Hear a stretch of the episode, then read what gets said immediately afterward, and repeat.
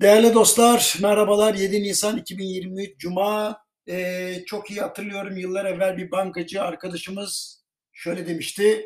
Sepet kur 5 liranın üzerinde çıkmaz, çıkamaz, müsaade etmeyecekler diye. Şimdi çok tecrübeli olduğu için Allah Allah niye böyle bir şey söyledi dedim. Ee, ama sonra anladım ki bu bir beklenti değil bir yakarıştı. Yani inşallah olmaz diyordu. Şimdi herkesin bildiğinin aksine bir kere bankalar faizler yüksekken değil faizler düşükken para kazanır. O yüzden saygıdeğer bankacı kurlar sürekli yükselirse enflasyon da yükselir. Enflasyon yükselirse faiz yükselir. Biz de para kaybederiz diye korktuğu için önden yüklemeli bir faiz artışı yapılmasını istemişti. Ama ta o zamanlar yani 1 dolar artı 1 euro bölü 2 5 liranın altındayken. Şimdi gelinen noktada arkadaş haksız değilmiş. Bakın o zamanlarda 5 liranın biraz altında olan sepet kur bugün 20 liranın üzerinde.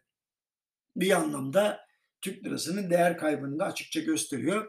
E, fakirleşmenin de bir göstergesi. Şimdi en baştan anlatayım. Faizlerin yükseltilmesi doğru zamanda yapılırsa o zaman ulusal paranın değeri korunur.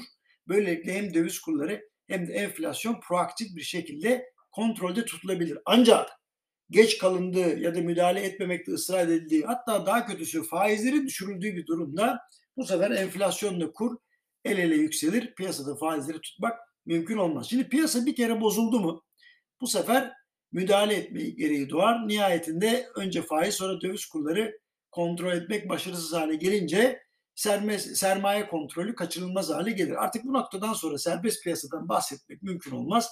Ancak hala serbest piyasa şartları yaşanıyormuş gibi düşünenler nispi fiyat bozulmaları karşısında sürekli şaşırır şok olurlar. Halbuki gerek yok. Serbest piyasa yok ki.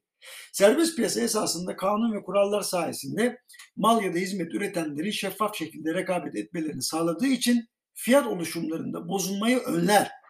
Serbest piyasadan çıkıldığı zaman fiyatlama davranışları bozulur ve herkes kendine göre çalışmaya başlar. Düzenleyici otorite ne derse desin her sektörde her sektör bir arka kapı bulur. Fiyat tavanlarına karşı stoklama ve kara borsa işlemeye başlar. Bunlar tarihte yaşanmış, denenmiş, yan, yan etkileri oldukça zararlı olduğu anlaşılmış işler.